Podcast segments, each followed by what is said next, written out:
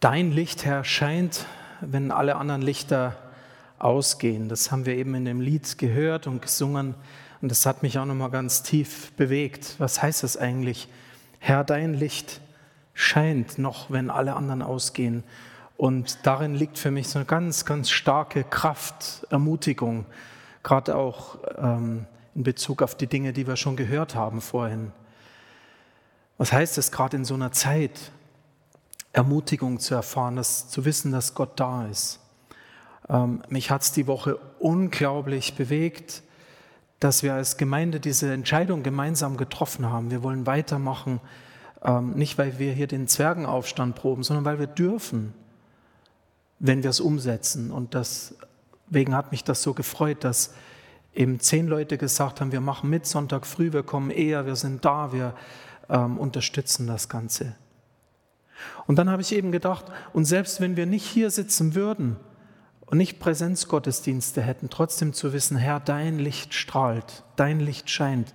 Und ich möchte euch das so heute am ersten Advent auch mitgeben als Adventshoffnung, als Adventsbotschaft, auch in den Alltag. Das Licht Gottes, das Licht Jesu ist da. Also heute heißt es Licht in unsere Welt als Themenreihe für die nächsten vier Wochen und es fängt an heute mit dem Versprechen. Wer von euch hat letzte Nacht, also diese vergangene Nacht mal aus dem Fenster geguckt und kann sagen, ob es Sterne gab oder nicht? Wer weiß, ob es Sterne gab? Martin. Gerda. Also es gibt außer mir noch ein paar, die nicht schlafen oder spät ins Bett gehen. Es war eine wunderbare, klare Nacht. Also es war um 1 Uhr nachts auf dem Balkon, waren wunderbar die Sterne zu sehen. Ähm, allerdings muss ich zugeben, in der Stadt äh, ist es immer ein bisschen dürftiger, als wenn man jetzt irgendwo draußen auf dem Dorf ist, wo die Luft noch klarer ist und wo man vor allem auch einen weiteren Blick hat. Aber ich liebe solche sternenklaren Nächte, wo man so rausgehen kann oder rausschauen kann und man wirklich die Augen Richtung Himmel und diese, dieses Bild dieser sternenklaren Nacht, einerseits die Dunkelheit und andererseits aber dieser Sternenhimmel, das ist für mich einer der größten Kontraste, die es eigentlich gibt in unserer Schöpfung. Sternenklare Nächte. Und Kontrast deshalb, weil die Nacht ja an sich ein Symbol ist für Dunkelheit, Finsternis, etwas, das uns auch durchaus Angst machen kann. Also gerade Kinder haben oft Angst, im Dunkeln allein zu gehen, zu sein oder vielleicht im Dunkeln durch den Wald zu gehen, weil Dunkelheit Orientierungslosigkeit macht und vielleicht auch manchmal eine gewisse innere Dunkelheit im Menschen auch genau diese Ängste auch hervorrufen kann. Also Dunkelheit muss nicht nur draußen sein, die kann auch drin sein. Ein, ähm, eine Lebenssituation, die uns das Leben dunkel zeichnet. Und letztlich auch als Christ weiß ich, Dunkelheit und Nacht ist auch immer ein Bild für Sünde und für Tod, auch für Endlichkeit. Und auf der anderen Seite der Kontrast zum Licht. Licht beleuchtet meinen Weg. In der Stadt ist das ja ganz besonders komfortabel. Ich weiß nicht, was da los war. Vorgestern gingen nachmittags um zwei Uhr die Straßenlaternen an.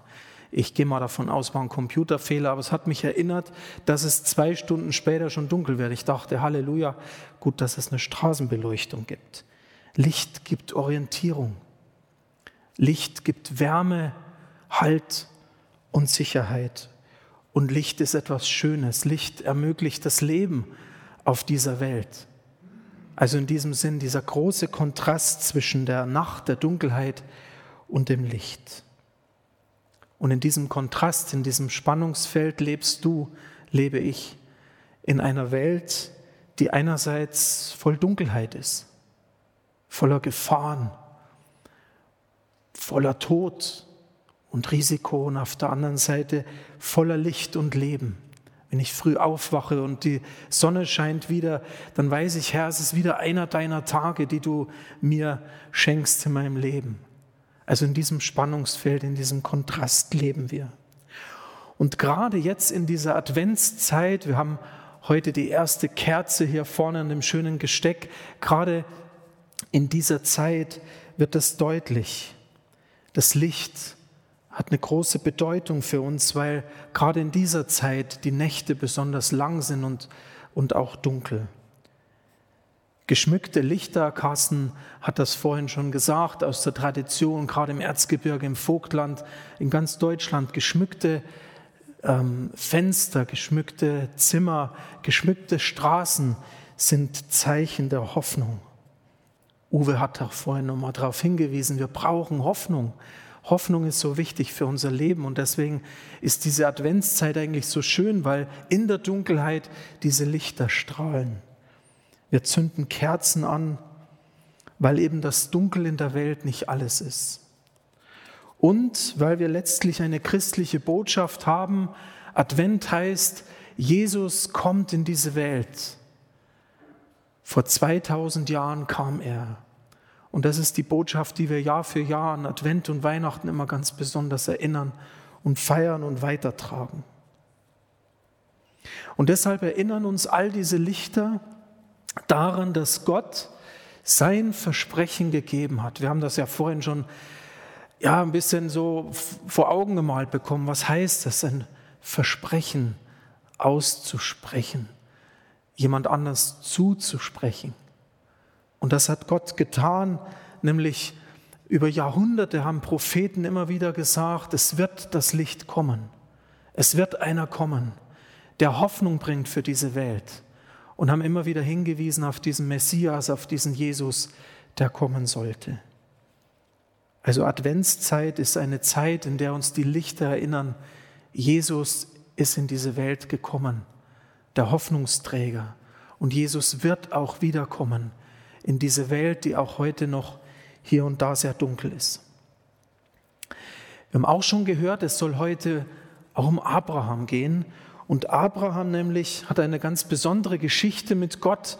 Das ist etwas, wofür ich sehr dankbar bin, dass wir im Alten Testament so Lebensgeschichten haben, weil die machen uns ähm, Glauben auch oft so lebendig, dass wir begreifen, wie Gott mit einzelnen Persönlichkeiten unterwegs war. Und Abraham ist so ein, eine große Persönlichkeit, dem Gott so ein Versprechen gegeben hat.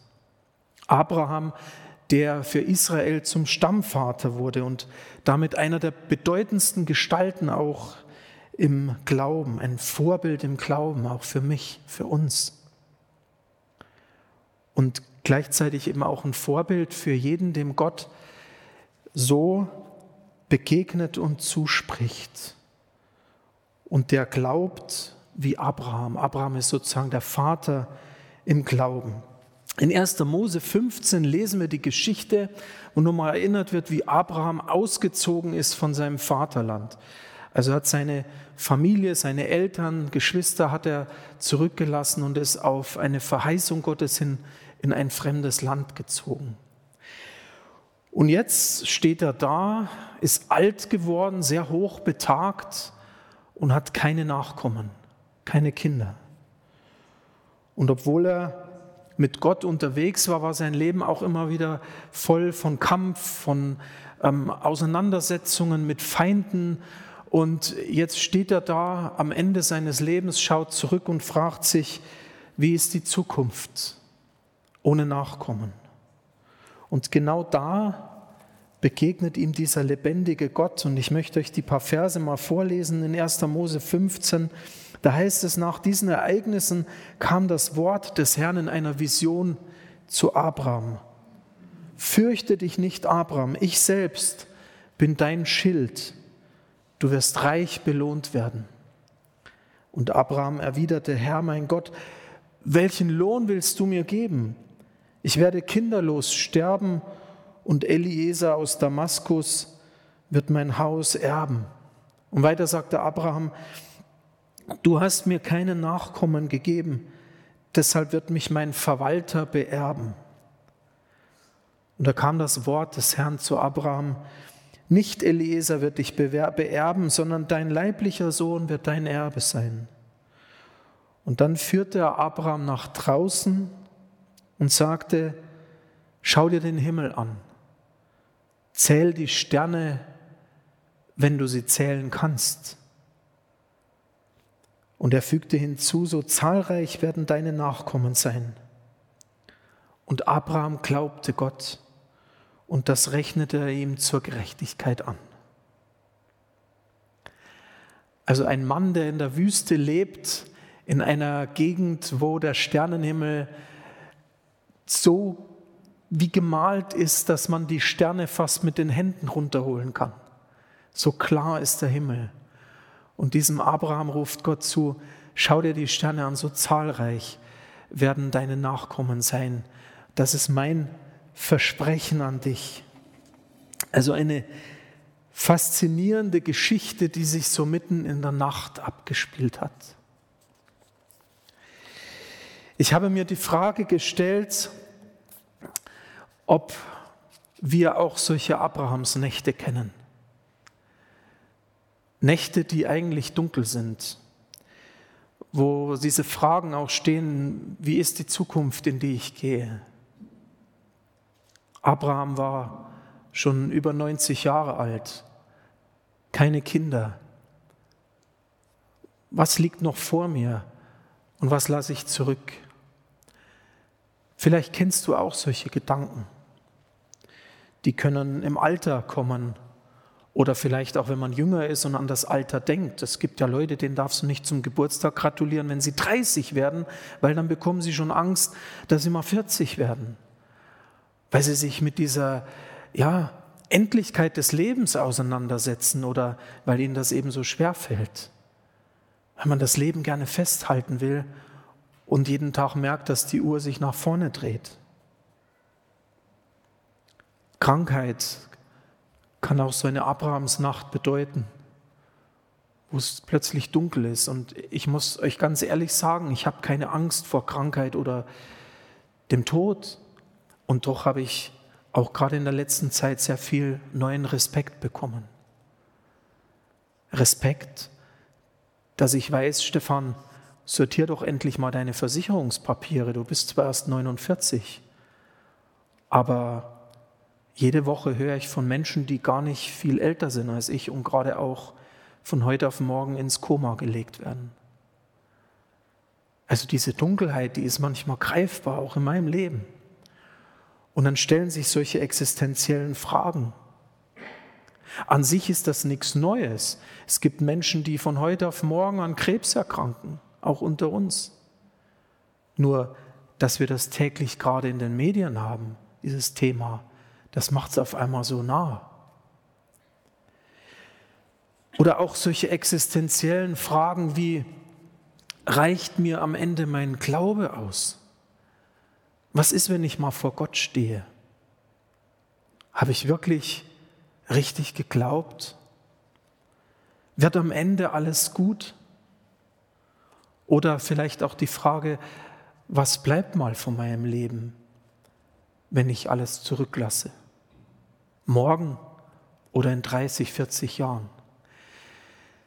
Das sind für mich solche Fragen, die ich mal so unter dem Thema Abrahams Nächte für mich zusammengefasst habe. Und vielleicht hast du ähnliche oder vielleicht auch ganz andere Fragen. Aber genau in diese Situation rein begegnet Gott. Junge Männer, ihr dürft euch mal setzen. Das gibt mir viel Sicherheit, wenn ihr euch einfach mal hinsetzt. Da kommt Gott und sagt, Stefan, Simon, fürchte dich nicht. Ich bin dein Schild. Ich bin dein Gott, der mit dir unterwegs ist, auch in den Auseinandersetzungen des Alltags, auch in der Dunkelheit. Abraham hatte kurz vorher, wenn man das Kapitel vorher liest, ähm, musste in den Krieg ziehen. Er wollte das nicht, aber er musste seinen, seinen ähm, Neffen Lot ähm, helfen, retten.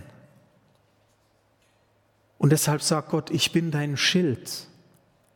Ich bin deine Sicherheit vor den Pfeilen, die im Dunkeln vielleicht auf dich niederprasseln würden. Ich bin der, der dich beschützt.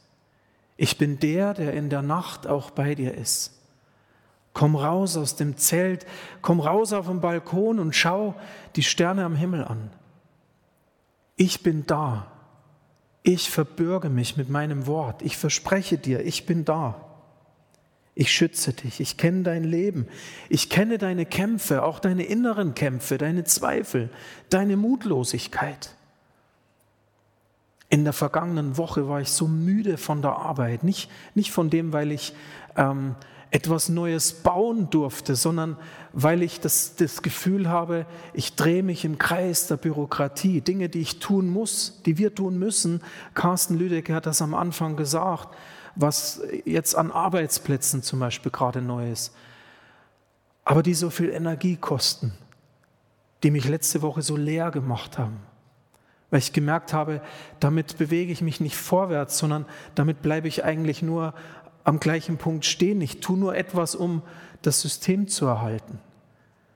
Vielleicht kennst du auch gerade solche Momente, die dich so müde machen. Und gerade in diesen inneren Kämpfen ist jemand da, der sagt, ich, Jesus, kenne dein Leben.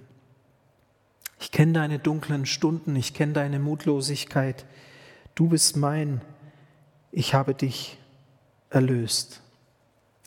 Gott lässt diesen Abraham raustreten und die Sterne zählen, als Bild für ein Versprechen, für eine persönliche Zusage. Und dann schließt Gott diesen Bund mit Abraham. Das ist ja etwas ganz Besonderes, ein Meilenstein in der Geschichte mit der Menschheit, ein Bund, den Gott mit uns Menschen schließt. Erst über Abraham, dann mit Israel Später bei Mose wird das erneuert und dann zieht sich das durch die Geschichte Israels, bis Jesus kommt. Der, der uns den neuen Bund bringt. Der, der für dich, für mich in diese Welt gekommen ist, damit wir eben nicht in der dunklen Nacht verzweifeln, sondern damit wir das Licht um uns, aber in uns haben. Und dieser Bund, den Gott in Jesus uns zuspricht und der in der Advents- und Weihnachtszeit nochmal so persönlich wird, der geht eben nicht über Abraham, sondern der geht ganz persönlich von Jesus zu dir. Er ruft jeden Menschen ganz persönlich. Er erleuchtet deine Nacht. Ich möchte dir das so nochmal als Adventsbotschaft zurufen, als Hoffnungslicht auch für die nächsten Wochen. Es gibt so eine Aktion alle Jahre, ähm, da wird aus Bethlehem, aus der Geburtskirche eine Kerze angezündet und von dort wird das Licht in die Welt rausgetragen, werden praktisch Kerzen weitergetragen und ähm, kommen auch nach Deutschland und in Gera hatten wir das auch jedes Jahr. Ein Jahr erinnere ich mich vielleicht fünf Jahre zurück. Da haben wir das auch mal hier in die Gemeinde gebracht. Es braucht bloß immer einen, der das dann hütet, wenn das paar Tage vorher hier über den Hauptbahnhof, über den Zug äh, ankommt in Gera. Aber ich finde dieses Symbol so schön.